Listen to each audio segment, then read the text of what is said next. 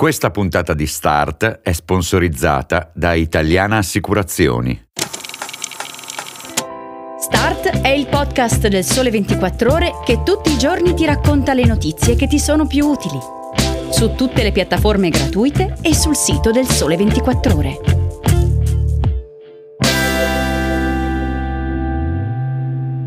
Ciao, sono Barbara Bisazza e ti do il benvenuto a questa puntata di Start di oggi sabato 26 novembre.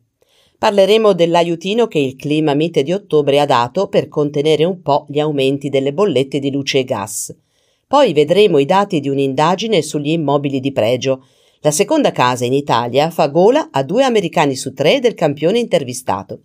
Infine, una notizia destinata a far discutere.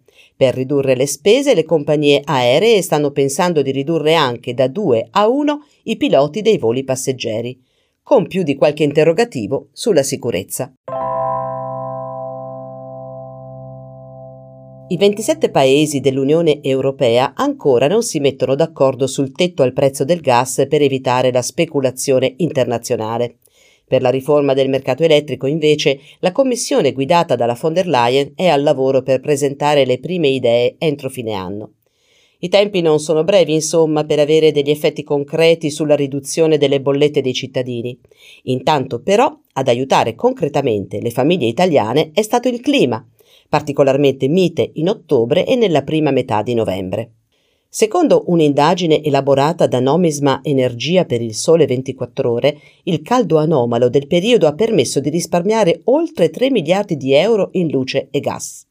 Come spiega Andrea Carli nel suo articolo sul sito del Sole 24 Ore, l'altra faccia della medaglia è che i consumi italiani di gas, 10 miliardi di metri cubi sempre in ottobre e novembre, li abbiamo pagati il triplo rispetto alla media degli anni precedenti e questo in un periodo in cui le tasche dei cittadini e delle imprese sono già pesantemente colpite dall'inflazione arrivata a due cifre. Più nel dettaglio, per quanto riguarda il gas e quindi il riscaldamento, le temperature eccezionali di ottobre, un po' rientrate nella seconda metà di novembre, hanno permesso un calo nei consumi di 2 miliardi di metri cubi, circa un quarto dei consumi dello stesso periodo del 2021.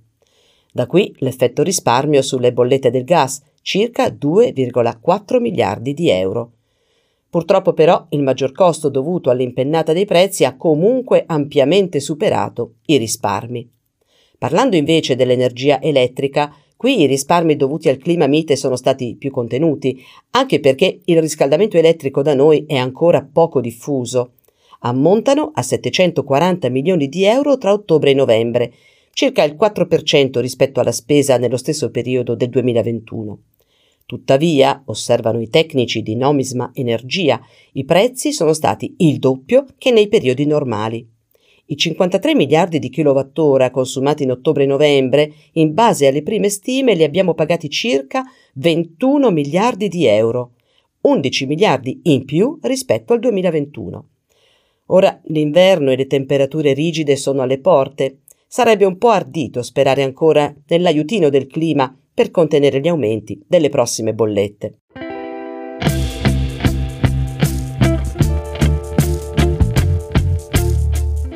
Italia bel paese. Quante volte lo abbiamo sentito dire e quante volte ci siamo inorgogliti davanti a un turista americano che ammira le nostre opere d'arte, i monumenti, i paesaggi, la cucina italiana. Se da tempo molti palazzi di Venezia, per esempio, battono bandiera stelle e strisce, Ora è una vera e propria indagine a dirci che gli immobili di lusso italiani sono particolarmente ambiti come seconda casa proprio dai turisti americani. Anche in ottica di investimento. I due terzi del campione intervistato valutano infatti la proprietà immobiliare in Italia a lungo termine più appetibile di azioni, obbligazioni, criptovalute e fondi pensione. Insomma, la casa non è il rifugio dei risparmi solo per gli italiani, anche negli Stati Uniti, nonostante le notevoli differenze di cultura, di condizioni di mercato, gli immobili di pregio si confermano il miglior investimento per l'80% delle famiglie con possibilità di spesa.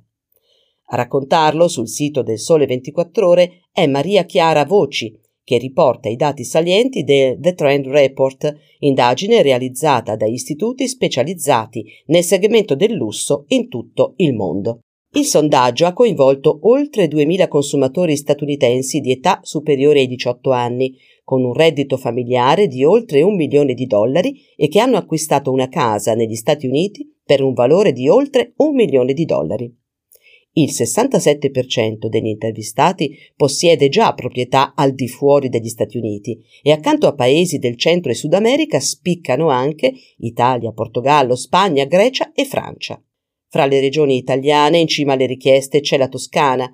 Un dollaro forte, l'aumento del costo della vita, l'incremento dei prezzi delle case e il clima politico interno sono tra le ragioni principali che spingono questo interesse. Resta fermo un punto. Il nostro paese rappresenta per gli acquirenti degli States un luogo dove cercare case per il tempo libero e la vacanza, e non per il business. La location, pertanto, conta più di qualsiasi altro ragionamento legato alla qualità energetica dell'immobile o alle sue dotazioni impiantistiche.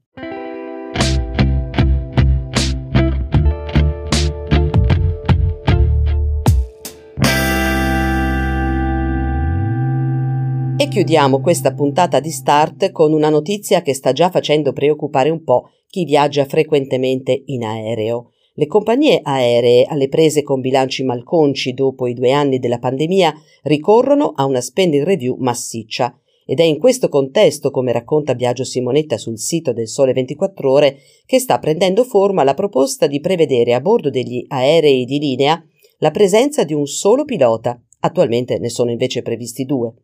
Un modo per contenere i costi che però rischia di incidere pesantemente sulla sicurezza dei voli, tanto che l'Agenzia dell'Unione Europea per la sicurezza aerea ha sollevato non poche perplessità in merito, tirando in ballo anche il maggior quantitativo di stress a cui sarebbero sottoposti i piloti.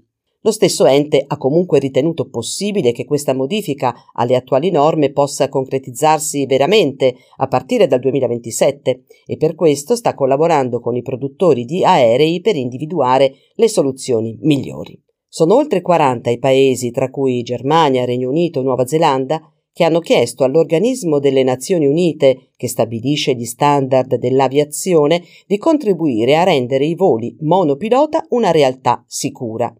Ma gli interrogativi rimangono molti. Cosa accadrebbe, per esempio, se l'unico pilota al comando dell'aereo si sentisse male? Sarebbe necessaria un'assistenza da remoto per prendere i comandi, ma sarebbe sufficiente? Al di là del fatto se sia davvero possibile volare in sicurezza con un solo pilota, chissà se gli utenti sarebbero disposti ad accettare l'idea. E con questa notizia ci salutiamo, Start torna anche domani. Buon fine settimana.